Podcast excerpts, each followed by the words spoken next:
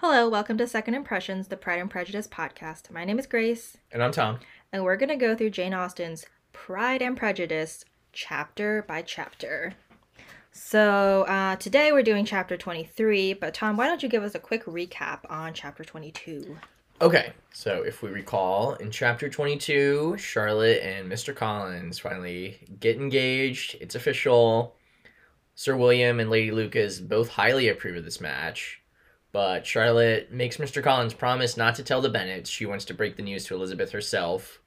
So Mr. Collins does not tell the Bennets anything, but he does leave them, and he's like, "I'm gonna come back real soon." And Mr. Bennet's like, "Well, I don't, I don't know. Is that really such a good idea?" Mr. Collins is like, "Don't worry. I appreciate your your kind warnings, but I know what I'm doing."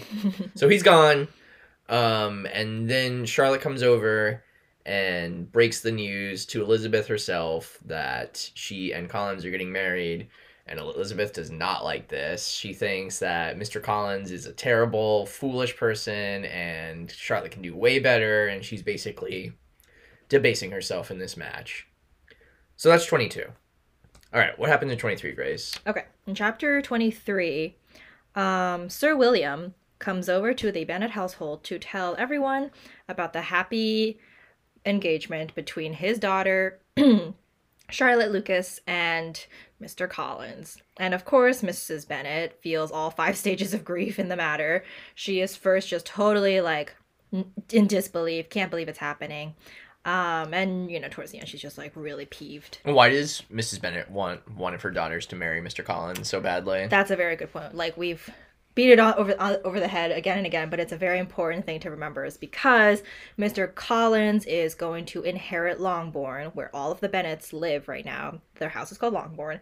Mr. Collins is going to inherit Longbourn, and so because there's no um no sons, only daughters, in order to keep Longbourn in the Bennet household, Bennet family, they have to uh, one of the daughters will have to would have to theoretically marry Mr. Collins to keep the house. But that did not happen. No. In fact, it has now gone to Mr. Collins and uh, Charlotte Lucas. How's that for a plot twist? Um, the Lucases, Sir William and Lady Lucas, can't help but rub it in a little bit. Um, maybe a little deservedly so to Mrs. Bennet. I think particularly Lady Lucas. We'll get into it. Yeah. Um, Mr. Collins, true to his word, um, and true to his acceptance of Mr. and Mrs. Bennet's very mild invitation to come back, does indeed come back to Longbourn. He stays, um, he stays a while, a little bit, um, at Longbourn instead of at his betrothed's house. We'll also get into why he does that. Um, and in the midst of all of this, there's still no word from Mr. Bingley, Caroline Bingley, anyone from that party. They are in London and AWOL. And it kind of just and not I mean that just also just adds more to Mrs. Bennet's uh poor nerves. The fact that Longbourn is now gonna go to Charlotte and that there's still no word from Bingley, who was supposed to come back like a couple of days after he left after the Netherfield ball. Oh, and there's a rumor going around Meryton that he's not going to come back all winter. That's right. Yeah, there's a rumor circulating that's like, well, winter's here. He's not coming back. And Mrs. Bennet is like forcing that to not happen. it says like, oh, she thinks she says that's the most salacious gossip or something. right, Slander. right. How dare you? um, yeah, and it just, I mean, yeah, this this chapter actually ends the first volume of Pride and Prejudice, and uh, it ends with this very kind of tepid conversation between Mr. and Mrs. Bennet. Kind of how you know how the volume and the book started with a, another conversation between Mr. and Mrs. Bennet. So not really out with a bang, but with a whisper. Or I guess whimper, I guess. yeah. well, Whimper. uh-huh. Okay. Let's get into it. Let's get into it. All right. Sorry, chapter 23. I'll, I'll go ahead and start off. Okay. says Elizabeth was sitting with her mother and sisters, reflecting on what she had heard and doubting whether she were authorized to mention it. So, what is it that she heard, that Elizabeth heard? Oh, that Charlotte is engaged to Collins. Yes. So, Elizabeth's with her sister and mothers. She's thinking about what Charlotte told her, which is that she's going to marry Collins. and she's doubting whether it's okay to mention this news to the rest of the family. Doubting whether she were authorized to mention it. Who do you think would have authorized her? Charlotte? Yeah, I think Yeah. so. I think Elizabeth is wondering, like, is, am I allowed to now tell this news to other people? Yeah. I don't know how it would have gone over if I don't think Elizabeth wants to be the one to break the news. I don't think news. so. Uh-huh. Okay, but that doesn't happen. Okay, so she's sitting there, she's reflecting on what she heard, doubting whether she can mention it to her family, when Sir Lucas himself appeared, sent by his daughter to announce her engagement to the family. Oh, okay. With many compliments to them, and much self congratulation on the prospect of a connection between the houses, he unfolded the matter. So, Sir William starts this, like, he starts this reveal first by complimenting the Bennets, and then on congratulating himself on forming a new connection between Lucas Lodge and Longbourn. And what is this new connection going to be? Oh, between the Lucases and Uh, well, between Lucas Lodge and Longbourn. Yeah. What will the new connection be? Oh, between um their daughter Charlotte and Mr. Collins. Yeah, but I'm gonna own your house. Yeah. That, that's, the it. real connection. I will own your house someday. Right. Uh, so, with many compliments to them and much self congratulation on the prospect of a connection between the houses, he unfolded the matter to an audience not merely wondering, but incredulous. So, not only surprised, but basically, I can't believe this. Yeah. Incredulous. Like, this is preposterous. For Mrs. Bennet, with more perseverance than politeness, protested he must be entirely mistaken, and Lydia, always unguarded and often uncivil, boisterously exclaimed, Good Lord, Sir William, how can you tell such a story? Do not you know that Mr. Collins wants to marry Lizzie? just the absolute like it almost it almost kind of demonstrates just how unboisterous or how how uncivil and how boisterous she is because her dialogue sounds really similar to how we talk now. we also have to remember uh, earlier Lydia says, Lord, I'm tired Yeah. after the Netherfield ball. Good lord, how Uh-huh. tired I am, which I now use all the time. this is a stronger good lord is a stronger oath than what it sounds like to us Yeah. it kind of it's kind of like saying god damn It- god it- damn yeah, yeah. Sir She's William, basically saying uh-huh. this, like, God damn it, don't you know, you idiot? Okay so he tells them charlotte and mr collins are getting married Mhm. they're not only surprised but incredulous I mean, And- to them, it must just be like he walked in with two heads when he said this. It's just like Uh-huh. that's that's well they impossible. all know that he just proposed to elizabeth That's all. Yeah, and Yeah. it's now what two days later. uh-huh. and then this is not even in these crazy circumstances this is not the way you react to this news mrs bennet with more perseverance than politeness so if we could have mistaken her thinking if we thought she was doing this out of politeness she's not no. she protests that sir william has to be wrong she's basically like you're wrong like Yeah. that's not true Right. The Uh-huh. perseverance is sort of like if it, if it's if she is not genuinely confused, she just like is willing it to be false. Uh-huh. So Sir William says Charlotte's marrying Mr. Collins. My daughter is going to marry Mr. Collins, and Mrs. Bennet says you're wrong. That's not going to happen. Mrs. No, Bennet's yeah. just like, no, Yeah. no, that's not true. Uh-huh. That's not happening. I don't even know, like, in what world could refuting this news be like a polite thing to do? it's not polite. no, it's not polite in the least bit. And Lydia, she just lets the cat out of the bag. Like he proposes. She she basically tells him he uh that Collins proposed to Lizzie. Yeah, it's like, don't you know that Mr. Collins wants to marry Lizzie? Not even like Elizabeth, but like Lizzie. Uh-huh. okay, but no, no, don't worry because nothing less than the complacence of a courtier could have borne without anger such treatment. But Sir William's good breeding carried him through it all. And though he begged leave to be positive as to the truth of his information, he listened to all their impertinence with the most forbearing courtesy. Okay. So there's a lot of words that mean of the court. So Sir William is just such like a courtly gentleman that he can take all of this abuse from the Bennet family. yeah. Com- yeah. what were you A gonna courtier is someone who belongs to the court. say? hmm And cour- courtesy, which is a word we use a lot now, meaning like politeness, means like acting courtly. Yeah. And the court is the court of England. So, or, you know, the court of the king. hmm Uh, so like the the round table kind of. This is these are where all these words come from. Yeah. It means to act like a rich guy who knows the king. Yeah, to act like a member of like the king's um, entourage or something. Kind of like yeah, the inner government of like the monarchy. Right. And of course, this is obviously hilarious because, I mean, Sir William's knighthood is almost like a farce. It's all itself. sarcastic. Yeah, Yeah. Sir William is a merchant who became the mayor of Meryton and then got like a knighthood, like Yeah. basically just by accident. Right. Uh-huh. So yeah, it's all being like very sarcastic when it's saying his good breeding carried him through. But I guess Sir William is just like a decent enough guy that he can take this abuse from the Bennets. Like when they tell him, "Yeah, your daughter's not going to marry Mr. Collins," he is like, "Yeah, it's going to happen," but he does it politely. Mm, Uh, you want to keep reading from there? sure. Elizabeth, feeling it incumbent on her to relieve him from so unpleasant a situation, Relief who? uh, Sir William, Yes. Uh-huh. um, now put herself forward to confirm his account by mentioning her prior knowledge of it from Charlotte herself, and endeavored to put a stop to the exclamations of her mother and sisters by the earnestness of her congratulations to Sir William, in which she was readily joined by Jane, and by making a variety of remarks on the happiness that might be expected from the match, the excellent character of Mr. Collins, and the convenient distance of Hunsford from London.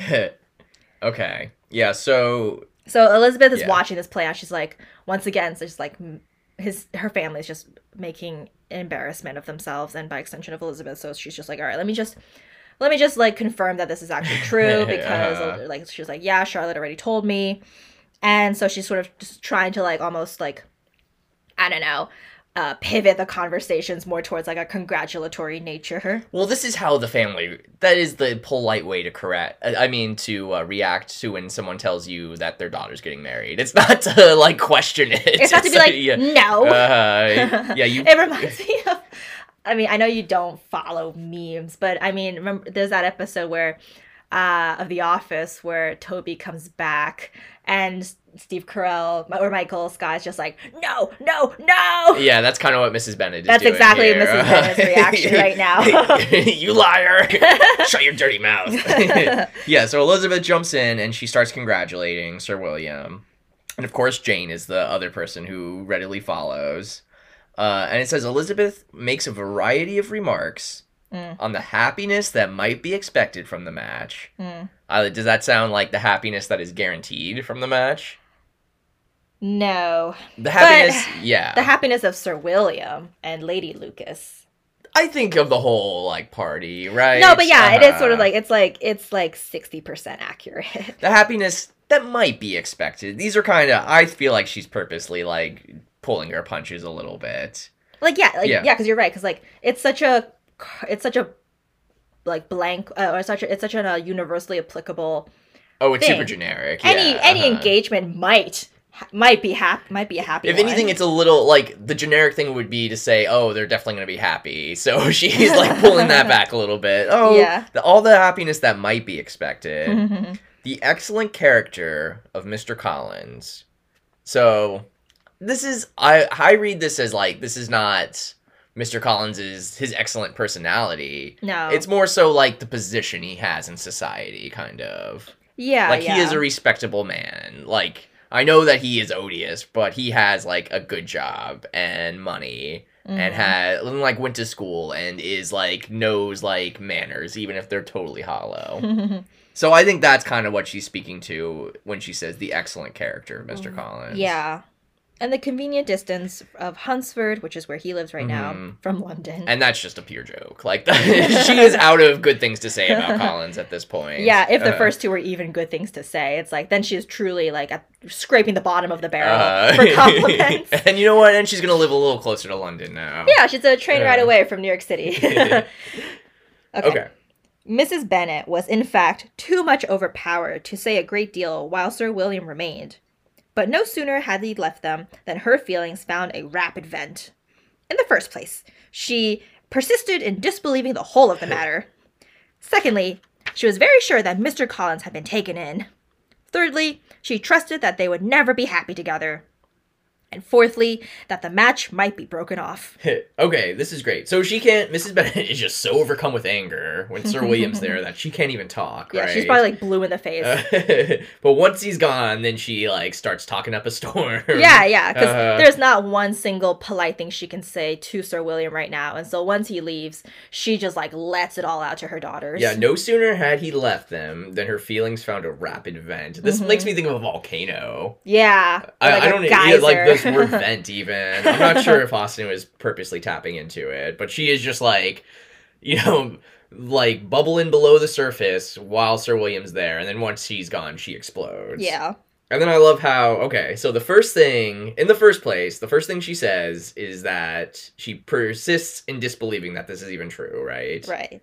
The second thing is that Collins must have been tricked. hmm So I love how she has already forgotten about the first thing by the point that by the time that she mentions the second thing. Yeah. These two things can't be um can't be uh um they can't exist together. It can't be that both it's not true and that Collins was tricked. It's one or the other. But in her Uh-huh. mind, it's just all of these things. it's all the above. It's not true. He's been tricked. Uh thirdly, they're never going to be happy together. so that's almost like borderline acceptance, maybe. uh, yeah, she's going through the motions. and then fourthly, the match might be broken off. Like Yeah. it might not even happen. There's like a Uh, ray of hope, a hope that this happy, uh, uh, happy um, engagement might be broken off, quote unquote happy. Okay. Two infer- inferences, however, were plainly deduced from the whole.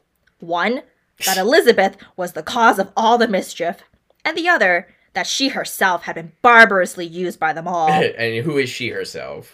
Mrs. Bennet. Yeah. and then Mrs. Bennet herself had been barbarously used by them all. And on these two points, she principally dwelt during the rest of the day. I love this. So, number one, yeah. it's Elizabeth's fault that Uh-huh. all of this is happening, this ungrateful child. And two, I have been used by every single one of my friends, like from the Lucases, who I thought were my friends, whom whose daughter I always considered ugly and told them to their face was ugly, and Mr. Collins, who told me that he was gonna marry Elizabeth and then went off and married Charlotte. Yes. So, So of- everyone. of all like the two main conclusions that Mrs. Bennet reaches as a result of this turn of events is that it's all Elizabeth's fault and me, Mrs. Bennet, has been terribly abused by everyone. Barbious, barbarously, wait. Barbarously. barbarously used. yeah. Uh, Barbarous, I mean, that's like, like barbarian. barbarian. Yeah, yeah. Like, everyone around me is a fuck. is- Sorry. This is like a freaking barbarian Uh-huh. who's been using me this whole time. And on these two points, she principally dwelt during the rest of the day. So, among other things, these are the two principal ideas that she's going to keep bringing up throughout the rest of the day. Right. Just like stewing in this, like, this this hate and betrayal and anger. Okay. Nothing could console and nothing appease her. Nor did that day wear out her resentment. A week elapsed before she could see Elizabeth without scolding her.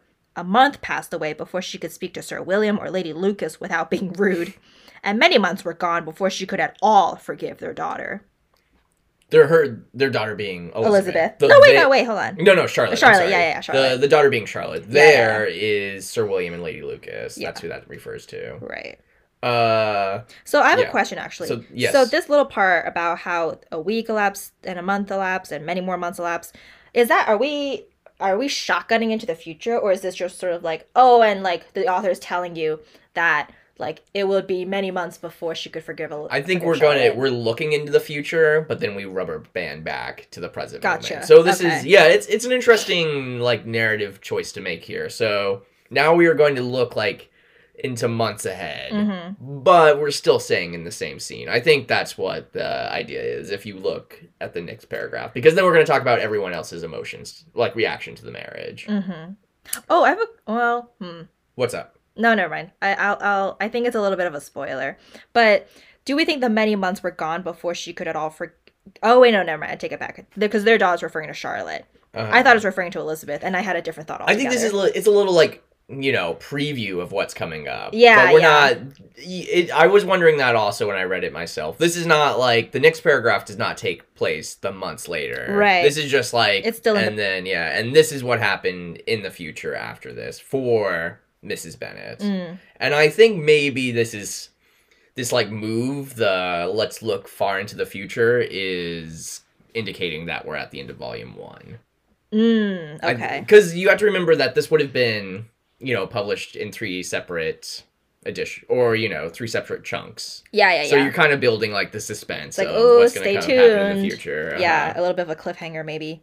Um, Okay, yeah. Well, let's hear about how the rest of the family reacts. okay. Mr. Bennet's emotions were much more tranquil on the occasion, and such as he did experience, he pronounced it to be of a most agreeable sort. For it gratified him, he said, to discover that Charlotte Lucas, whom he had used to think tolerably sensible, was as foolish as his wife, and more foolish than his daughter. Okay, so how does Mr. Bennet react? To All this? right, well, Mr. Bennet is tickled pink by the whole situation. Mhm. He um he pronounced it to be a most agreeable sort because it gratified him yeah, to realize to realize. I mean, it's it, to him it's almost hilarious. It's not even a disappointment to him that Charlotte is actually not who he thought he was. He finds it like quite funny that Charlotte is just as dumb as Mrs. Bennet. Oh, he loves. I. I mean, it's so hard to tell like what Mr. Bennet sincerely feels and what he doesn't. yeah. But he just loves amusement so much that whenever anyone makes themselves ridiculous, this like makes Mr. Bennet happy in a way nothing else can. Yeah, And it's it's a yeah. it's it's like a different type of um unfeeling. I think. It's hard to tell just because like I, I'm not saying he's not yeah. quite he's not quite unfeeling and cold, but oh well he is. I mean we'll get into that. Yeah, he gets cold in this chapter. yeah, yeah, he does get cold in this chapter. But like we shouldn't try again. We shouldn't try to think of Mr. Bennet as this like warm paternal figure because he is oh not. no, he's not. the very yeah. I mean he barely um I mean he his favorite daughter is Elizabeth, but that's not to say that he treats her with any sort of like like what we consider to be like paternal warmth. He just like he is so um he's he just looks so lowly on everyone around him, his family included, that like Elizabeth is like almost barely the exception. Yeah, well, Mr. Bennet's not the kind of father who's gonna like hug you and say, say I love you. No. Uh, but what I'm saying is like it's hard to tell like when Mr. Bennet says these things, he would say this aloud, like, "Oh, you know, it's it's immensely gratifying to me to tur- uh, find out that Charlotte's such a fool." That is like it's sarcastic on one level. Like that's obviously I don't know. You know, his posture only like a sarcastic person would say that without like risking themselves.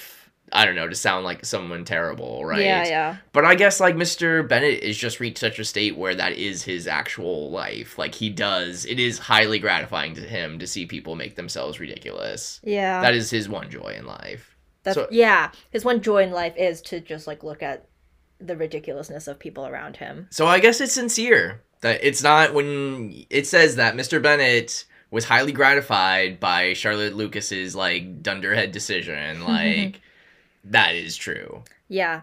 He might have said it in like a like a in a like a almost like a jape, Uh huh. but he's he's being genuine. yes, in that is, way. that is how he gets That his is pleasure his from form life. of genu- Uh-huh. um, gen- genuineness. But he's such an interesting character because like he he blurs the line of what is sarcastic anymore, right? Yeah. Okay, well let's hear how did the what does the rest of the family feel? All right. Uh, Jane confessed herself a little surprised at the match, but she said a lot. She said less of her astonishment than of her desire for their happiness, in true Jane form. Nor could Elizabeth persuade her to consider it as improbable What as what improbable? as the the marriage, the No, match. no, the happiness. Oh, sorry, sorry. Yeah, the the happiness between Collins and uh, Charlotte. Charlotte yeah, is it's um it's it's impossible. So Jane, this a little is great. Jane considered herself or confessed herself a little surprised, but her astonishment is less than her desire that they'll be happy. Mm-hmm. And Elizabeth cannot persuade Jane that they're not going to be happy. Kitty and Lydia were far from envying Miss Lucas, for Mr. Collins was only a clergyman. and who do they, who would they rather marry? What profession are oh, an officer in a red coat. Yes, absolutely. And it affected them in no other way than as a piece of news to spread at Meryton. And Mary gets no reaction, I guess. Because maybe she's too busy in the other room transcribing words again. Uh, yeah, yeah. I guess you know we'll talk about this more, but the little sentence, the short passage about Mary in the last chapter, talking about how she could have made a match with Collins if he like had learned some more. I think that's kind of Mary's reaction would be like, it's no great loss, right? Right, yeah. Uh, if he was, if I could have, I could have taught him to be better, but you know, whatever. I'll go read. I'll go make more extracts. it is like definitely great that uh, it's great characterization that every single character in the family can have a reaction to this, and they all feel so unique to who they are. yeah, for sure. Um, Okay, well, Okay. I'll, I'll keep going if that's okay. all right.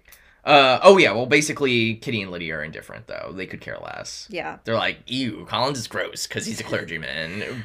The only value that this has added to their lives is that now they get to have a piece of gossip to spread it into town. right. That's the only thing they see it as. Yeah. Lady Lucas could not be insensible of triumph on being able to retort on Mrs. Bennet the comfort of having a daughter well married. Mm. What does that mean? So she basically couldn't um she couldn't resist uh the victory that she now has Mhm. um by being able to like like basically like clap back because mrs okay let's remember like mrs bennet this whole time has gloated on and on about how beautiful her daughters are and how Uh-huh. they're gonna ha- and especially when mr bingley came to town how jane is basically uh, just about ready just about engaged to mr bingley the wealthiest man to have stepped foot in this town forever She was doing this at the Netherfield Ball, and like Yeah. her poorly concealed whispers, primarily to Lady Lucas. to Lady uh-huh. Lucas, and then of course, you know, um, to compound on that, also just all of Mrs. Bennet's jabs at um Lady Lucas's daughter Charlotte for being so like not pretty and uh, and old and um, just not uh, with a slew of suitors that Jane had. Uh, Um, so all of this, um, and Lady Lucas basically had to suffer because she has no retort. She has no comeback for she She's never like, had anything to say before. because it was sort of true. Jane is Uh-huh. prettier. All of the da- all of the Bennet daughters were prettier and livelier than Charlotte and younger than Charlotte. So um Mrs. So Lady Lucas kind of had to just like endure Mrs. Bennet's jabs with uh with like real like sol- solemnity. exactly. Uh huh. But now, now she But can now, retort. yeah. So this is what the retort is. is that's Yes. the answer to all Yes. these like jabs. Mrs. Lady Bennet's Lucas's re- retort Uh-huh. is um uh was able to retort on Mrs. Bennet the comfort. So the the like satisfaction of having a daughter well married. Which we know is Mrs. Bennet's one goal in life Yeah. is to have her daughters well married. Yeah. Or even just a daughter. so at the beginning of the book, Mrs. Bennet and uh Lady Lucas were both O and O. And now Lady Lucas is 1 and oh. 0. I can just imagine. Yeah, I can imagine. Well, and then on top of those were a lot of great reasons. This is all then- good. But then also um well, Well, you can on top of what you were gonna say, I mean, on top of what you said, just like who doesn't want to cut Mrs. Bennet down to size, right? Yeah. I can picture this in my head. You know, Lady Lucas meeting with Mrs. Bennet and just being like, "Well, you know, it is truly a comfort for me to have a daughter well married." hmm All the passive aggressiveness that Mrs. Bennet imbued onto Lady Lucas, Lady Lucas now actually has real cards now to put on the table, which is Uh-huh. a married daughter. Yes, exactly. Exactly the thing Mrs. Bennet wants. Yeah. Okay. Um did you want to Yeah, continue? Sure, sure. So Lady Lucas cannot be insensible, insensible Yeah. of the triumph on being able to retort on Mrs. Bennet the comfort of having a daughter well married. and she called it Longbourn rather oftener than usual to say how happy she was.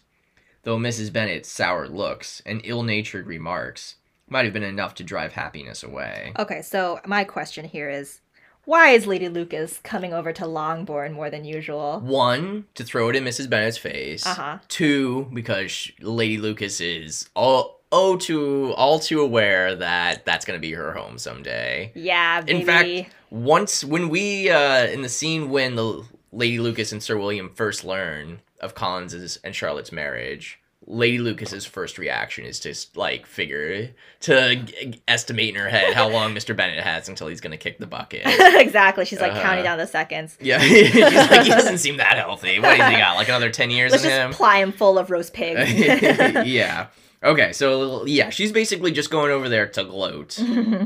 Uh, even though Mrs. Bennet, you know, is not, she's her sour looks and ill-natured remarks might have been enough to drive happiness away. Might have been.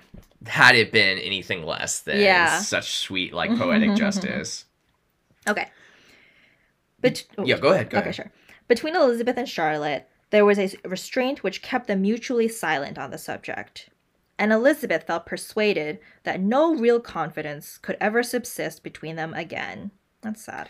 I think that it definitely is sad, but I feel like that rings true to me. Like, I don't know. I feel like friendships will kind of fall apart.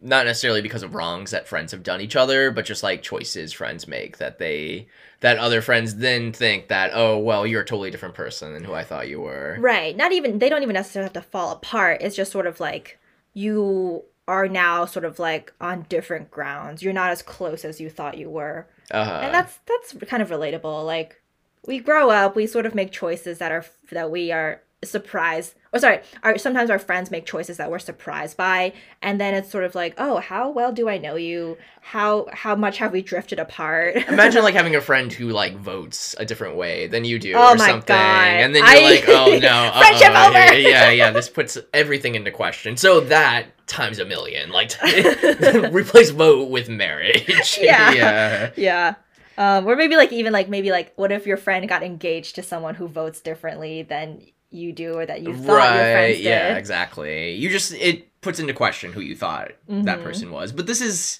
we'll come back to this. Elizabeth should have, you know, this is a lack in her judgment. She she should be able to reconcile this. she should be able to reconcile it and despite all of the thinking that she had supposedly been doing at the start of the chapter what what charlotte has done was not untrue to her own character. She's doing exactly as she has has stated her philosophy of marriage to be which is that it's a crapshoot and you might as well just snack the first one you get. And that's what he did. She, that's what she did. She uh-huh. snacked the first one she got. And it's you know he's Collins gonna give Charlotte a more comfortable establishment than probably any other suitor, even if there ever will be another suitor again. yeah like sorry to say elizabeth but charlotte can't be your single friend forever just so you could like sh- like talk sh- shittily about the people of your town with you know like you she's not just there for you for your for you to like entertain yourself with a little bit she mm-hmm, also has mm-hmm. her own life to think about Yeah, Elizabeth's also younger, and she doesn't quite understand like you know the compromise that is necessary in life, especially for someone in Charlotte's position. yeah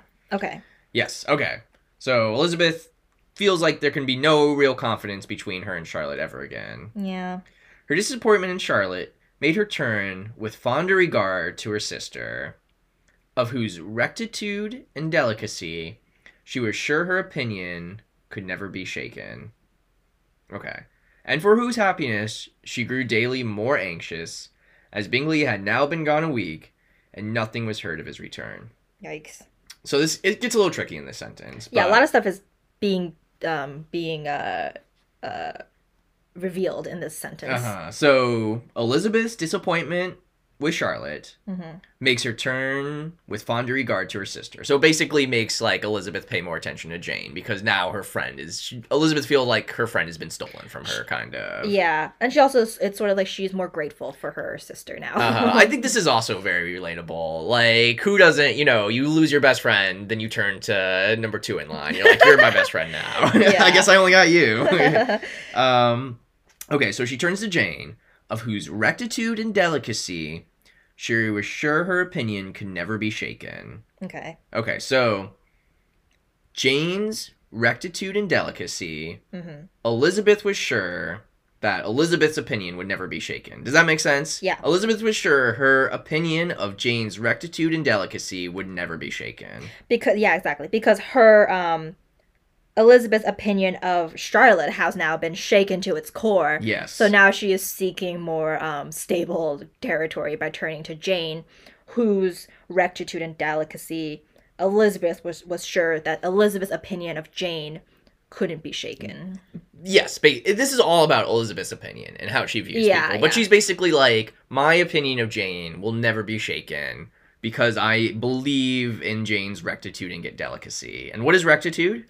Um like her moral her her like sense of morality her Ye- moralness And I think delicacy is kind of like the same, Yeah. along the same lines. Like Jane, Elizabeth believes Jane will never be like crass or like, you know, degrade herself in ways a a la marrying Collins. Yeah, we have to remember again. This is still Elizabeth's uh, Elizabeth's POV, which is that, I mean, in Elizabeth's eyes, Elizabeth, I mean, Charlotte is has basically committed like an immoral act Yes. by agreeing to marry Mr. Collins, Uh-huh. and so she now she's sort of like almost grateful that Jane she she feels that Jane would never be so immoral as to marry someone as like gross and repugnant as Mr. Collins because it would not be in line with Jane's delicacy.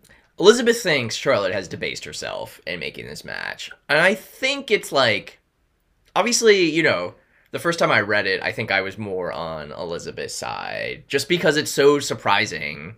It, it's easier to once you go back and comb through it, you're like, "Oh, Austen, you know, built this like it was inevitable to happen kind of." Mhm. But like on the first read, it's such a surprise that anyone would want to marry Collins, let alone a character who we thought was sensible.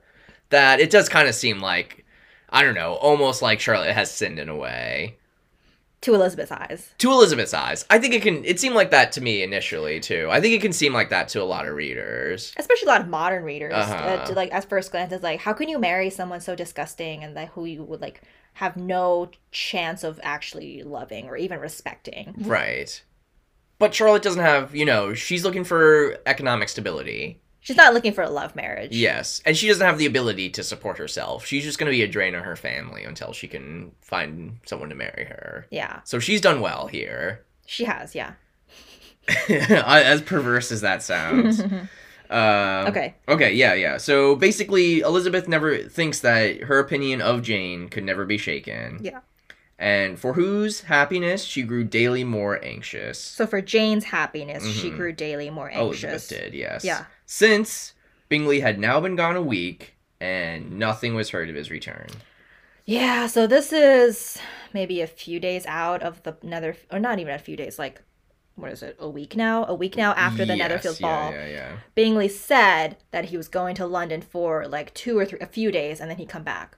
So it's been like almost, if not actually twice as long as he said he would be gone. And Netherfield, uh, ball, the Netherfield Park is empty, and there seems to be no hint that anyone is coming back. Yeah, Bingley has not sent anyone. He's certainly not sent the Bennets any word of what his plans are. Mm-hmm. Will, will you continue for us? Sure. Jane had sent Caroline an early answer to her letter. Remember, Caroline wrote to Jane. It was like that really bullshit letter about how they're going to go to London and that Bing- Mr. Bingley was going to fall in love with Miss Darcy and yada, yada, yada. Um, Jane had sent Caroline an early answer to her letter and was counting the days till she might reasonably hope to hear again. Um, I guess it's also worth mentioning like Jane can't write to Mr. Bingley. That would be improper. Jane has to write to his sister, uh, Caroline. The promised letter of thanks from Mr. Collins arrived on Tuesday. Imagine like waiting like with your bating breath at the door for a letter from Mm-hmm. Yeah, yeah. Caroline and instead it's a letter from Mr. Collins That no one wants. addressed to their father, and written with all the solemnity of gratitude which a twelve months' abode in the family might have prompted. Okay, how long was Collins with the Bennets? Two weeks. So this letter is written in such like highfalutin like language that you might have believed that Collins had lived with them for a whole year. I mean, it probably. I'm sorry to Oh, interrupt no, you, you but saying? it probably felt like that. I guess two weeks of Collins feels like twelve months. Yeah.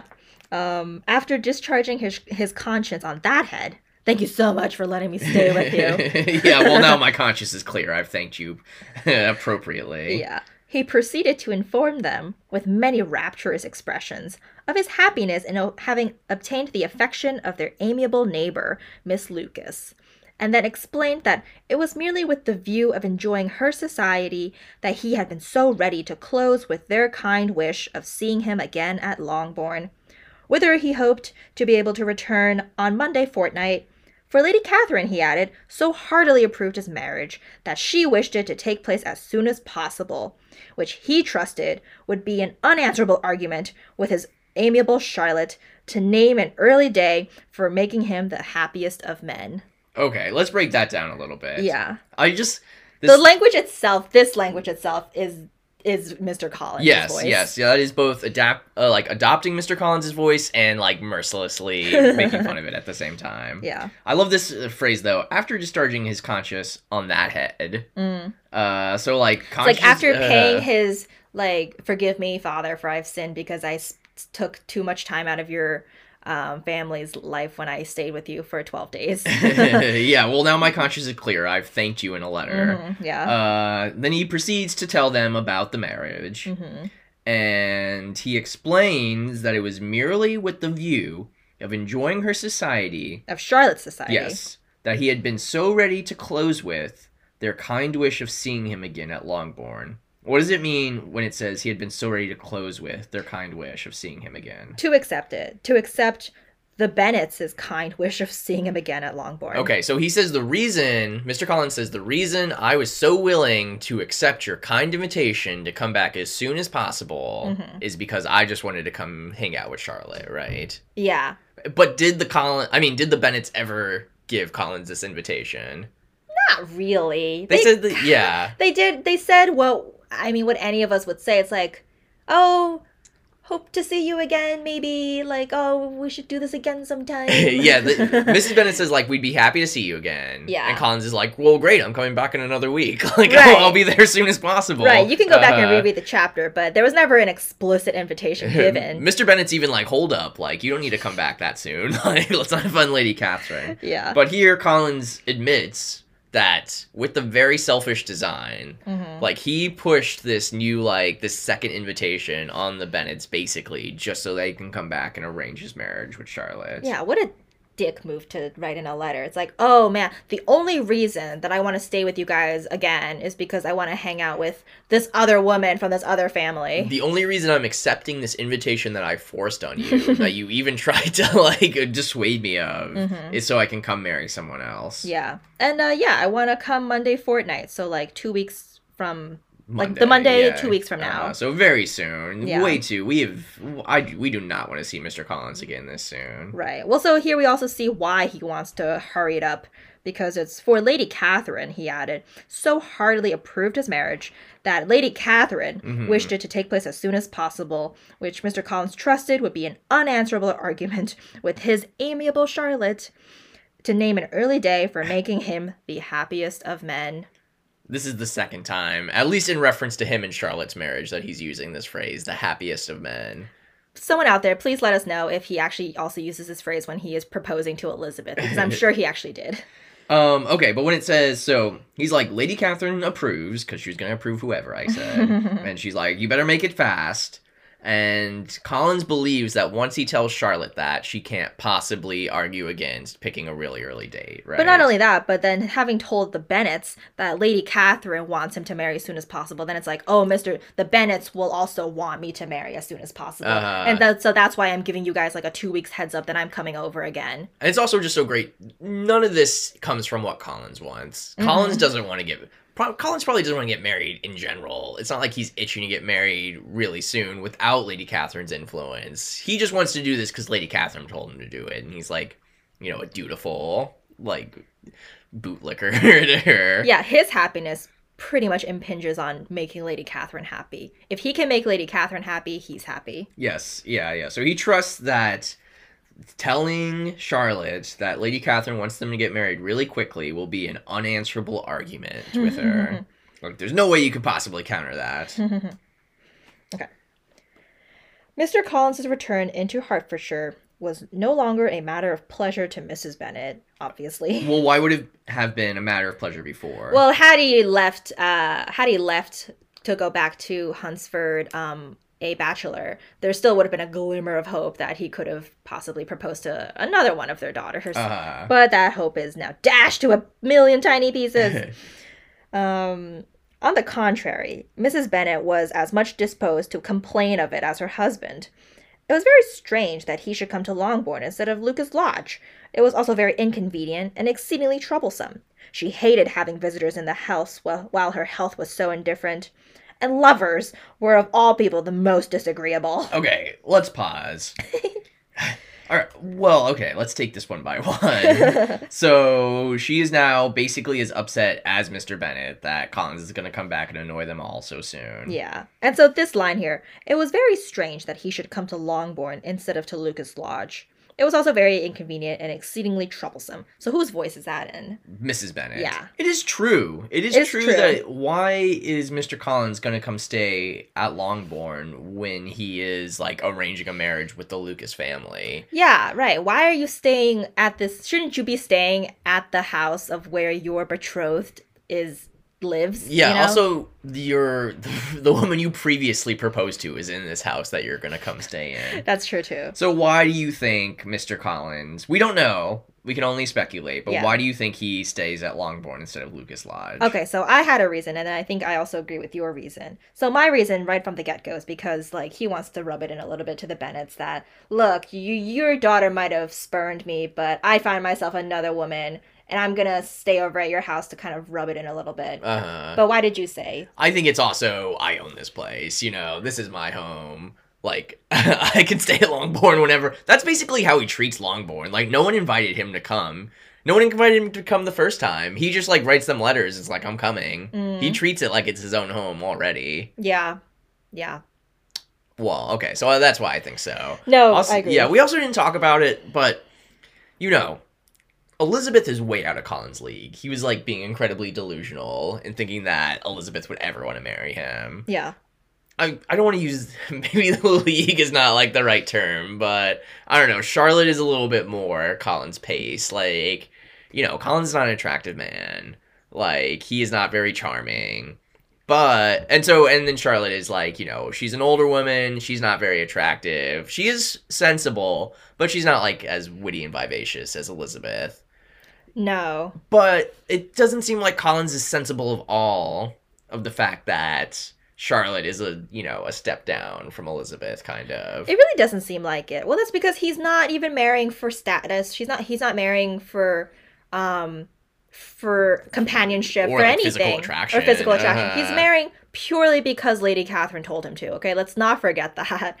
Imagine just like the waste that would have been if Elizabeth had oh my accepted god, I don't even want to think about that. Ladies out there. no, I'm kidding. Well, that's why Um, Charlotte kind of is a good match because she doesn't care about that either. I know. Uh-huh. It is such a strangely perfect match because neither of them want anything else other than security and to have to just plain old be married. The status of being married. Yeah, that's, that's all, all Collins want. wants. Yeah. Yeah. Collins just wants that because Lady Catherine tells him. Right. Charlotte needs that to survive in life. right. Okay. All right, but established that I think those are both good reasons why he's staying at Longbourn instead of Lucas Lodge. Mhm. To rub it in, and also I own this place. uh, okay. She hated having visitors in the house while her health was so indifferent. So indifference is like, eh, not great. Yeah, yeah, just like blah. Have we heard anything about Mrs. Bennet's indifferent health up until this point? I mean, we've only ever heard her nerve. We've heard about her nerves. but never so much that she's like ailing. Yeah, I just think I think whenever Mrs. Bennet is upset, she's also sick. Like, Yeah, like yeah. something has pissed me off, and so now I'm ill. Also. yeah, uh-huh. she hated having visitors in the house while her health was so indifferent. It's like, I don't know. That's such a. That's not true. That's like that's a, such a um a thing that you say in the convenience of the moment. You know, Uh-huh. like, and you know, I hate it when I when people are in the house. You never told you like you know I hate it. It's so bad for me. She would have loved having Mr. Collins as a visitor if he if she thought he was going to propose to another Bennet. Oh, yeah, for sure. Uh-huh. It's just because he is already like engaged elsewhere. And then here, this is great. And lovers were of all people the most disagreeable. Yeah, she's being a real grumpy gilly right now. yeah, I just hate lovers. Also, that is completely not true. It's just lovers of anyone other than her daughters the most disagreeable. Yeah. Well, especially and then also of people who will be t- stealing their house from under them in her eyes. yeah, exactly.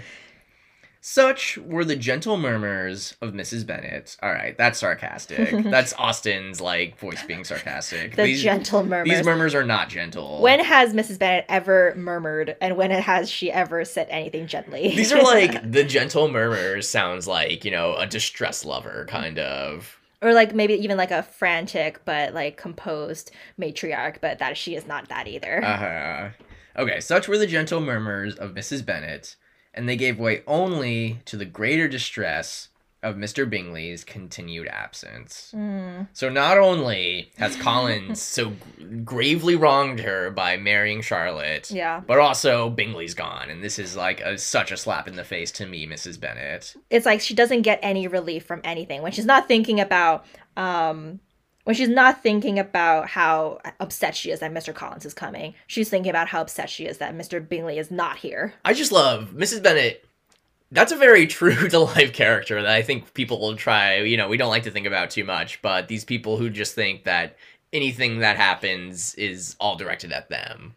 Like Yeah. if anything bad happens, that's an insult to me, and if anything good happens, it's because of my of because of what I've done, Yeah. Agreed. and that is who Mrs. Bennet is. It is such like I mean, I feel like this this this word gets used a lot, but like it's such like narcissistic behavior. Oh, she is a crazy narcissist. but still not I mean, I still like believe that. I mean, I believe her character. I I think people do act like this. Oh, I agree. Yeah. Uh-huh. And I believe narcissists think truly think that the world's either against them or that they've earned everything. right, everything is about them. Yeah. Neither Jane nor Elizabeth were comfortable in this subject. This subject being Bingley's absence. Right. And so they they were nervous about it basically. hmm Day after day passed away without bringing any other tidings of him than the report which shortly prevailed in Meryton of his coming no more to Netherfield the whole winter.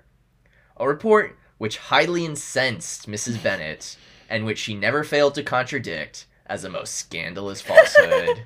You liar! Take that back! How dare you! yeah. Slander.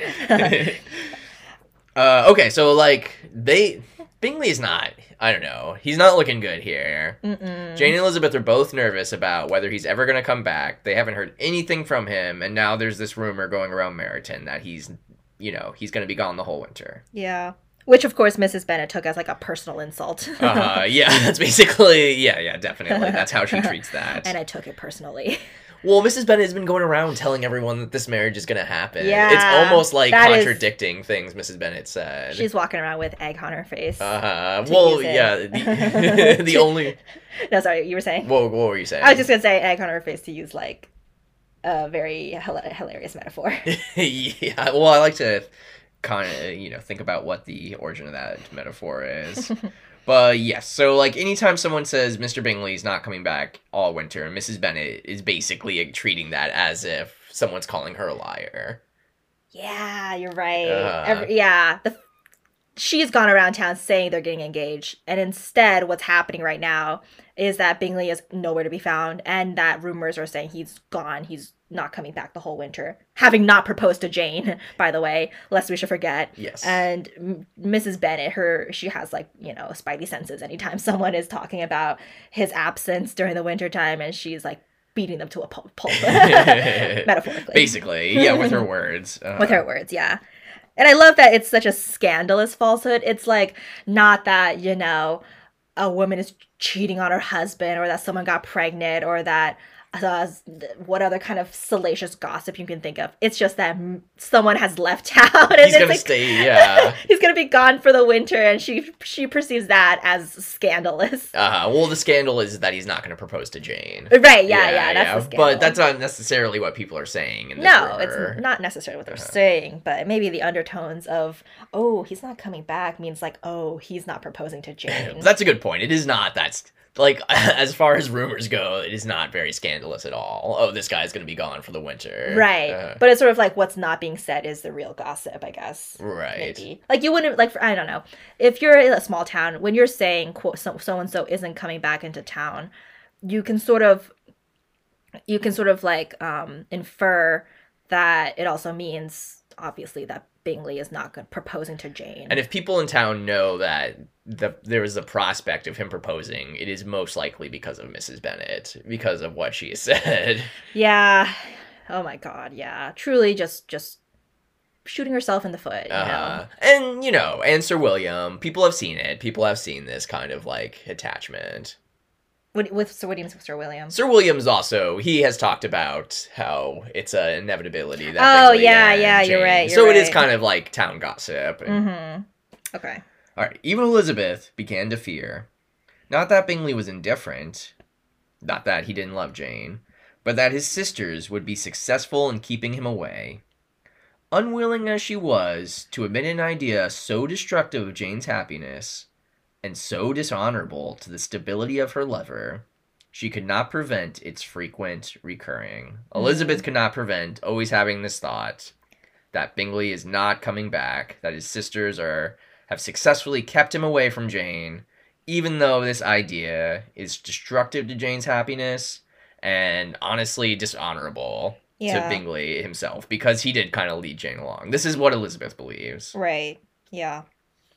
The united efforts of his two unfeeling sisters and of his overpowering friend, assisted by the attractions of Miss Darcy and the amusements of London, might be too much, Elizabeth feared, for the strength of his attachment. Okay, who is his overpowering friend? Mr. Darcy. Yes, and uh, I think this goes back to what you were saying. Like Elizabeth is always just harping on Darcy. Yeah. She's got a bone to pick with Darcy, despite Uh-huh. it's sort of like a subconscious like bone to pick with Mr. Darcy. Um but yeah, she can't help but always think like all of her thoughts sort of circle back to Darcy. She doesn't want to think this about Bingley. No. And even in her thoughts, it is not Bingley's fault. It's the two sisters and Darcy who are keeping him there. the only way that yeah exactly like the only way it seems that mr bingley could possibly um uh could possibly like choose to stay in london is all of these all of these variables coming together his two sisters Mhm. uh, mr darcy Yeah. miss darcy potentially and what a great city london is to spend winter in you know Right. The attractions of Miss Darcy and the amusements of London on their own wouldn't have been enough to defeat the strength of Bingley's attachment, but those added to the influence of his sisters and Darcy. yeah She, Elizabeth fears is too much for Bingley to overcome. i guess she doesn't consider mr hurst to be an influence She's probably, like the rest of us, forgotten about Mr. Hurst completely. yeah You want to keep going? Sure. As for Jane, her anxiety under this suspense was, of course, more painful than Elizabeth's. But whatever she felt, she was desirous of concealing, and between herself and Elizabeth, therefore, the subject was never alluded to. But as no such delicacy restrained her mother, an hour seldom passed in which she did not talk of Bingley, express her impatience for his arrival, or even require Jane to confess that if he did not come back, she should think herself very ill used. It needed all Jane's steadiness, steady mildness to bear these attacks with tolerable tranquility. I think this is a little interesting window into Jane's character. So Austen tells us straight up that her Jane's anxiety is more painful to her than it is to Elizabeth, obviously, right? Mhm, so mhm. Jane is in some pain over the anxiety she feels of whether Bingley's going to come back or not. Mm-hmm. But whatever she felt, she was desirous of concealing. But she just can't, not even to Elizabeth, can she say the pain that she's feeling at this moment, right? Mm. And between herself and Elizabeth, therefore, the subject was never alluded to. Why do you think that she doesn't want to talk to Elizabeth about the pain and the anxiety she's feeling over Bingley's continued absence? I think maybe she doesn't want to admit that, like, she doesn't want to admit that it's over. She doesn't want to admit that like he's hurt her because he's she still wants to think that he's coming back and that it's all just a misunderstanding. Like she always thinks everything's a misunderstanding. To admit that she's in pain is to admit that Mr. Bingley hurt her, and Mhm. she doesn't want she doesn't want Mr. Bingley to be someone who hurt her. And I also think maybe to an extent she knows what Elizabeth is like. Yeah. So if she expresses her grief, then Elizabeth would sort of like um maybe like unwittingly exacerbate it. Mhm. Like obviously Elizabeth wants what's she she she loves Jane, but I don't think Jane wants Elizabeth to um talk talk poo poo about Mr. Bingley either. Right. I think, yeah, I agree what you're saying. I just don't think Jane has the language to criticize Bingley. That's also a good A, point. because if you put it into words, it's almost like it's real. Yeah, Right? If you say, oh, Bingley is abusing me, or that's not quite the right word because that has a different connotation. Or more like, you know, Bingley has used me ill. If she says that Bingley used me ill by leading me along and then leaving town, that almost like makes it seem kind of true, right? If she admits Yeah. that, it makes it seem to Jane, it makes it seem truer in her head than if she doesn't. I also just don't think she knows how to say like like she on a basic level doesn't know how to express her hurt because all she can do is talk about, you know, she only can think of people acting in the best possible way, right? Yeah, exactly.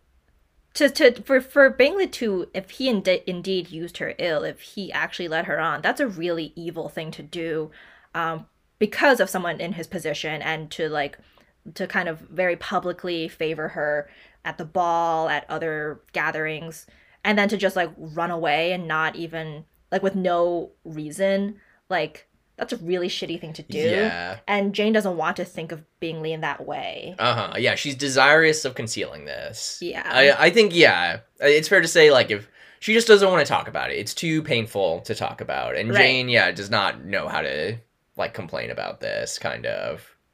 Yeah. So it would hurt Jane more to like articulate it at oh this my point. gosh, I'm about to cry for Jane. This is so sad. But however, it's not it doesn't end there. yeah, as Yeah. if it couldn't get any worse. So she Jane is in such pain about this that she can't even talk to Elizabeth about it, who is her closest confidant. Mm-hmm. But as no such delicacy restrained her mother, as her mother does not have Jane's delicacy, Mm. An hour seldom passed in which Mrs. Bennet did not talk of Bingley, Mm. express her impatience for his arrival. Okay, so Mrs. Bennet is still clinging on that Mr. Bingley is gonna ride up on his horse any day now. Uh, she's like, "Where's Bingley? What is taking him so long? Doesn't he know how this hurts me?" And then this is really the worst part because Jane does not want to talk about the pain she's feeling. hmm But Mrs. Bennet requires, she even requires Jane to confess that if he did not come back, she should think herself very ill used. So we can just imagine Mrs. Bennet is just like constantly pestering Jane, like, you know, if Bingley really doesn't come back, isn't he a terrible guy? Right? That's what she's saying. Like, you have to admit it. Didn't he use you ill? Admit Ugh. it. Say it. I know. and that's just that's not even I mean, obviously that's not good mothering, but that's just sort of because Mrs. Bennet needs another outlet to express her rage and she's gonna almost like take it out on her daughter because maybe she's even seeing how um like sort of calm her daughter is and she's I don't know, almost feeling like she needs someone else to amplify her rage. Yeah, and Mrs. Bennet cannot read. Like, I, I imagine Elizabeth can see that Jane's in pain. Yeah. But Eliz- uh, Mrs. Bennet cannot read this. She's just like, why aren't you complaining like me, right? Why don't you admit it? he used us both ill. Me most of all. Yeah. It says, it needed all Jane's steady mildness to bear these attacks with tolerable tranquility.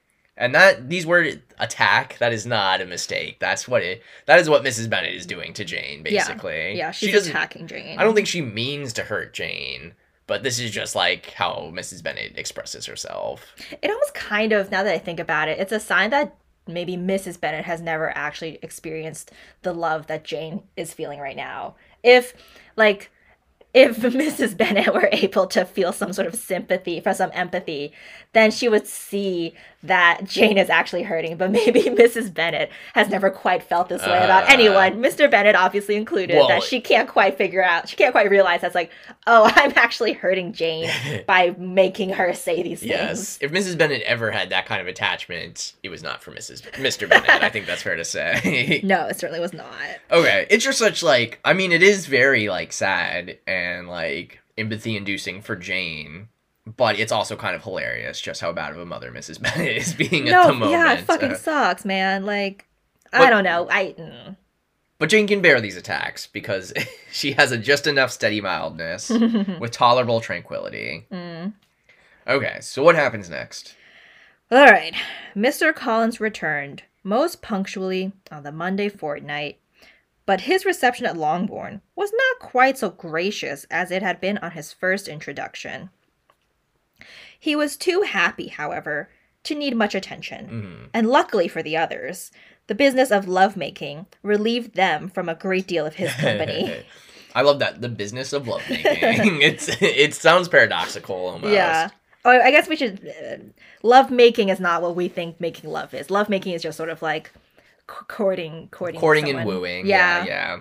It, it only started referring to sex like recently. The chief of every day was spent by him at Lucas Lodge, and he sometimes returned to Longbourn only in time to make an apology for his absence before the family went to bed. So this is all. I feel like this is just hammering home how ridiculous it is for Collins to be there. How ridiculous it is, and how just oh, how gross and like improper he is without even realizing it. You know. When I say here, I should clarify to be at Longbourn. Right, to be Yeah, staying yeah, at Longbourn right. rather than Lucas Lodge. Like he's coming to he's coming and with he and he said the only reason I want to come to Longbourn is to hang out with Lady Lucas who lives in Lucas Lodge. Mhm. But I'm not going to stay at Lucas Lodge. I'm going to stay at Longbourn. Oh, you mean Charlotte Lucas? Sorry. No, I'm talking about Mr. Collins. Yeah, you said Lady Lucas. Oh, sorry, sorry. Uh, Charlotte yeah, Lucas. yeah. Yeah. yeah, To to talk to Charlotte Lucas, um, future lady of Longbourn. um, and like, but not even hang out with you guys, which is a relief, obviously, for the family.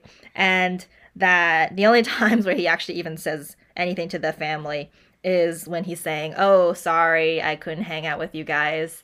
And then the family goes to bed. Sorry, I've been gone all day. And of course, this apology is completely unnecessary because no one wants Collins around. Exactly. Like, this apology is almost more of an insult than if he just snuck up to his room every night. right, yeah. I feel like it's him making himself known. Mhm. It's like, uh, I'm sorry I was gone all day, guys, but I'm sure you knew what I was doing. Wink, wink, right? Planning to take over your house. yeah, I was Uh, lovemaking with another woman.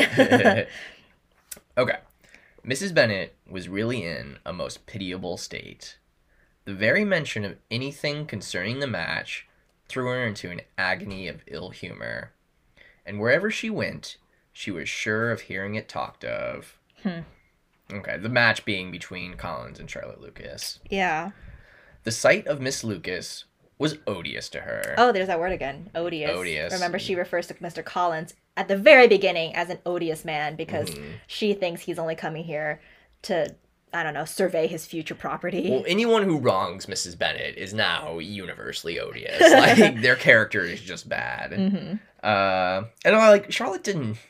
This is so unwarranted. Like Charlotte did not personally hurt Mrs. Bennet. It's not like she attracted Collins with the idea of, oh, I'm really gonna hurt Mrs. Bennet with this one. Right. But I feel like that's how Mrs. Bennet feels. Well, like, Mrs. Ben- Mrs. Bennet thinks that like Charlotte betrayed her essentially. Uh-huh. As her successor in that house, she regarded her with jealous abhorrence. That's basically like hate. Like Yeah. like and it, it is true that Charlotte is her successor. So that's kind of interesting. Mm-hmm. Uh, as her successor in the house, she regarded Charlotte with jealous abhorrence. Whenever Charlotte came to see them, she concluded her to be anticipating the hour of possession. Oh my god. Whenever she spoke in a low voice to Mr. Collins, was convinced that they were talking of the Longbourn estate, and resolving to turn herself and her daughters out of the house as soon as Mrs. Mr. Bennet were dead. Oh, This, this, is, is. true. Yeah, go ahead. what were you gonna say? This is true paranoia. I was just saying Yeah, that. Yeah, yeah. she And- is unhinged. Anytime they like talk quietly to each other, she's like, "You're planning my death." You're poisoning the wine. yeah, exactly. Uh, she is just so yeah. She is a class A narcissist, Mrs. Bennet, but she's great. We love her. yeah. She complained bitterly of all this to her husband. Mm. What does she say? Indeed, Mr. Bennet said Mrs. Bennet. It is very hard to think that Charlotte Lucas should ever be mistress of this house, that I should be forced to make way for her, and live to see her take my place in it. Okay, the, both the I and the her are italicized. Yeah. Well, what do you think the like subtext of this is? That I should be forced to make way for her. that Charlotte should never be the mistress of this house. Well, right? she thinks the entire Lucas family is beneath her. Uh-huh. So by virtue of that, Charlotte is beneath her. So, so she is thinking like, how dare someone who is in a higher standing than Charlotte, like myself, have to like genuflect to Char- someone like Charlotte. Mrs. Bennet thinks this is a grave insult that Charlotte is going to be the new mistress of Longbourn because, yeah, it's true. She thinks she's better than the Lucases. She also thinks Charlotte is unattractive, and she knows she's old. So Mrs. Bennet is just like, Charlotte is such a step down from me. Like, look at the, look who's going to be running this place after me. Yeah, she's almost What thirty. a disgrace. Yeah. She truly thinks this is a disgrace that Charlotte is going to be her successor because Mrs. Bennet believes she is a much better person than Charlotte Lucas is. yeah. Ugh. Okay. Okay. Uh, and then Mr. Bennet says, My dear, do not give way to such gloomy thoughts. Let us hope for better things. Let us flatter ourselves that I may be the survivor. Oh my god, what a dick! so he's saying, like, don't worry, like, Mrs. Bennet, why do you have such gloomy thoughts? Maybe you'll die first. That's great. I love that. How does Mrs. Bennet feel about this? This was not very consoling to Mrs. Bennet. And therefore, instead of making any answer, she went on as before. That is the epitome of their relationship. Just like Mrs. Bennet saying something, Mr. Bennet mocking her, Mrs. Bennet ignoring that and continuing to talk. Saying the same thing she was saying before. Yeah. Yeah. I cannot bear it to think that they should have all this estate. If it was not for the entail, I should not mind it. Okay, well, if it was not for the entail, then they wouldn't get the estate. That, Yeah. That's simple enough. If there wasn't an entail, Mrs. Bennet would not be like so strung out on making sure her her daughters get married. you know? Yeah, well, I love it. It's just like if there weren't for the entail, it wouldn't bother me, you know, that they were gonna get the estate. Well, they wouldn't get the estate if it wasn't for the Exactly. entail. Yeah. It is uh-huh. inherently like a paradox. Yeah. What should you not? What should not you mind? Or basically, what shouldn't? What would you not mind? I should not mind anything at all. Let us be thankful that you were preserved from a state of such insensibility. Oh my gosh. And so he's like, well, at least this gives you something to think about. And I Yeah. truly believe Mr. Bennet would be like, well, if you didn't have this to think about, you'd just be like, you would just be plain stupid. At least this gives you like a motivation. Yeah. I can never be thankful, Mr. Bennet, for anything about the entail. How anyone c- could have the conscience to entail away an estate from one's own daughters, I cannot understand. And all for the sake of Mr. Collins, too. Why should he have it more than anybody else? Okay, so this is absurd for a couple of reasons. First of all, the person who created the entail was not Mr. Bennet, right? Right. Who who created the entail? Um, the guy who, in whom from whom Mr. Bennet inherited it, so probably his Probably father. his father. Okay, so it's not his father. Let's just say his father was the one who created this entail. It's it's not his own daughters that he was entailing the estate away from, right? Right, yeah. Uh-huh. So, issue one. Issue two is Mr. Collins is not specified in the entailment. it's not like oh this this estate is supposed to go specifically to Mr. Collins. He just happened yeah. to be in line. But Mrs. Bennet almost believes that like Mr. Bennet created this entail to steal the estate from her daughter so that he could give it specifically to Mr. Collins. her yeah like her her worldview is so narrow that she can only think in terms of like the people that she knows the people around her she can't possibly like fathom that like this entailment this like doc this legal document is sort of like not not specifically about mrs bennet you know Uh-huh. And then this last sentence is great. Why should he have it more than anybody else? Well, why should anyone have anything other- over anyone else, right? Why does Mrs. Bennet live there over anyone else? that's true yeah exactly Uh, oh, and I think Mr. Bennet has the perfect retort for that. I leave it to yourself to determine, said Mr. Bennet. To determine what? what what Why Mr. Collins should have Longbourn. Y- yeah that's Y- It's just absurd. yeah, Yeah, yeah. it's a uh-huh. it's an unanswerable question Yeah, well, the real question is like, why do you even live here, right? Right. Like, why do you have it over anyone else? yeah, it's like there's nothing else to be. There's nothing you can possibly say to that. No one said Mr. Bennet, Mr. Collins should have it more than anyone else. uh, this is almost a little like anticlimactic uh, jape from Mr. Bennet. It's not quite as witty as "Let's hope that you die first. Yeah, well, like all of these chapters, it ends very anticlimactically. Well, that is the end of Volume One. That's true. We made it through the whole volume one. It ends with the parents as the book started. hmm So not we are not leaving the Bennets in a very good place here. No, it ends on a very, very like dismal note. Um, They're definitely not going to inherit Longbourn. Yes. Mr. Collins, that is a done deal. Mr. Yeah. Collins and Charlotte Lucas will be the new owners once Mr. Bennet dies. yeah, Longbourn is off the table, kids. Bingley is gone. We have Bingley is AWOL, and we have not heard from him. We don't know where he is. We don't know what he's doing. General report says he's not coming back this winter. The Mhm. only word we have is from Caroline, who's basically like, "I'm never gonna let him marry you." To Jane, That- that's in essence what she's saying. Yeah. And uh what else? Mrs. Bennet continues to be foolish, I guess. Just like Yeah. I don't and know. yeah. And now like the, you know, the fucking Lucases have the upper hand now. yeah, yeah, exactly. uh, this is a it is a leveling for Mrs. Bennet. It's almost a deserved humiliation that Lady Lucas can now throw this in her face. Oh, totally. Love it. I would say it's poetic justice. Mhm. Okay, you want to talk about this email? that Okay. we got? yeah. Yes. So we got another email.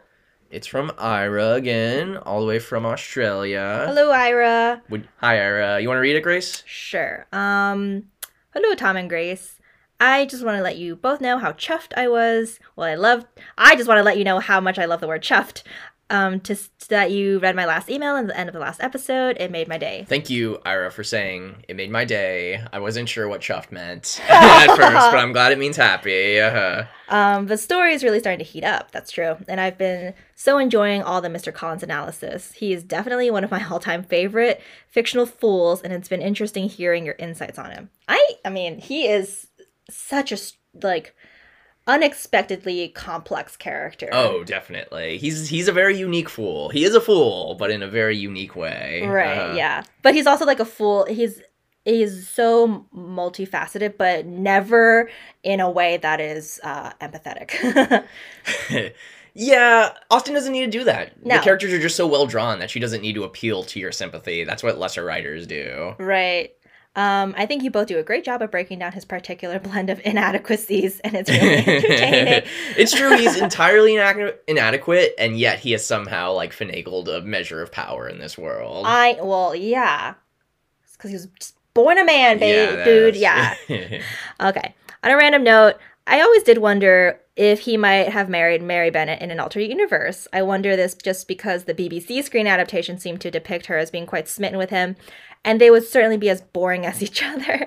Um, possibly a match made in heaven. Hmm. Interesting. We you know, we talked about this in the last chapter how Mary is like with some instruction maybe Mr. Collins could be better. I think this is hard to convey visually. I think the, you know, an accurate depiction or like way to summarize how Mary feels to Mr. Collins is he has some potential. Like I could maybe w- work him into being a reasonable husband. Yeah, she sort of sees him as like like his her own personal like project, like her like um a brain to be molded to but by by her education. Uh, But like we said in the chapter or um, the previous chapter, chapter 22, like that's not what Mr. Collins wants. that might be a little too willful for Mr. Collins. Yeah. Even if he could use some instruction, but Even Mary is too willful for Uh-huh. him, which is why, you know, Charlotte seems to be like a very good match for him. And I think that's it's a testament to Austen's matchmaking prowess that Yeah. she could even find a match for Mr. Collins Mhm. and someone who is gonna be okay with it. I like that you mentioned the BBC BBC adaptation because yes, there it is a little more overt. Um, Mary's interactions with him as Mary being sort of like very um, ad- admiring of him, and I think even um, I don't know if you've watched the 2005 Pride and Prejudice, but there is sort of like a quick scene. Um, it's like a blink and you miss it scene, like right after Collins's failed proposal with Elizabeth, where Mary sort of looks at uh, Tom Hollander's um, Mr. Collins with some sort of like um yearning. Uh, I don't know if you're interested in watching that again, but there is sort of a there is a note there. So it is interesting that like with all of these adaptations, directors and screenwriters Uh, still want to give the like ooh what if situation Possibly. between Mary and Collins. And Mrs. Bennet certainly thought that could be a possibility. Oh, totally, I'll yeah. make Mary Mary will take him. yeah, just going down the ladder. um, but thank you again for writing back, yes, thank you. Love to get emails from our listeners Mhm. and any any opinions you have on characters. We always like to hear them, Yeah. especially Collins. I also remember strange scene from that BBC adaptation. He like runs into Lydia in like a state of distress, Oh, and he like gives her a look over, and then she like runs away into her room, and you can hear her laughter. yeah. That's kind of an interesting choice. I kind of remember that where you're right. She's like she's like basically in her underwear.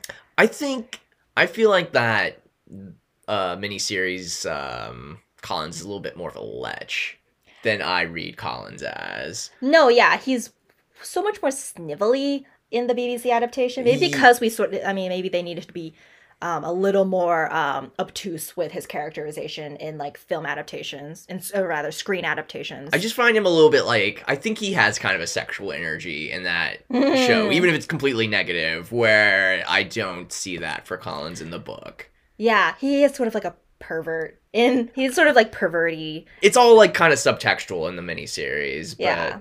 I, I don't think that is Collins. I don't think Collins is like physically attracted to women. I, I'm just gonna put that out there. uh, I will say the BBC Collins is more accurate physically. Collins in the book is like a big, heavy man. Yeah. They're both kind of short and squat, but you're right. I think I think the BBC version is first of all, um way less attractive and like what's a- his name? Tom Holland. that's the 2005 version. I can't recall who Well, I don't him. know. Yeah, I don't remember him. But yeah, Tom Holland's a pretty. I think he's a Yeah, handsome he's a. guy. I yeah. mean, yeah, they're all they're all in Hollywood. Okay, they're all handsome. So there are no unhandsome people in Joe Wright's Pride and Prejudice, Pride and ampersand Prejudice. But yeah, I think because um, uh, the the BBC Collins is a little uh, more kind of bulky. He's a little bulky. He's got some like, like I don't know, acne or something. Yeah, he's got some maybe some like neck rolls. Maybe I'm just Maybe now I'm just making shit up. that, yeah. But whatever. Point is, um, who I mean, I don't know how great a match Collins and Mary would have been. I think maybe Mary would have tried to want to change him, and then she would quickly learn that he doesn't want to change. But thank you, Ira, for writing in. Mm, yeah. Um. Okay. Well, I guess that's a good place to leave it.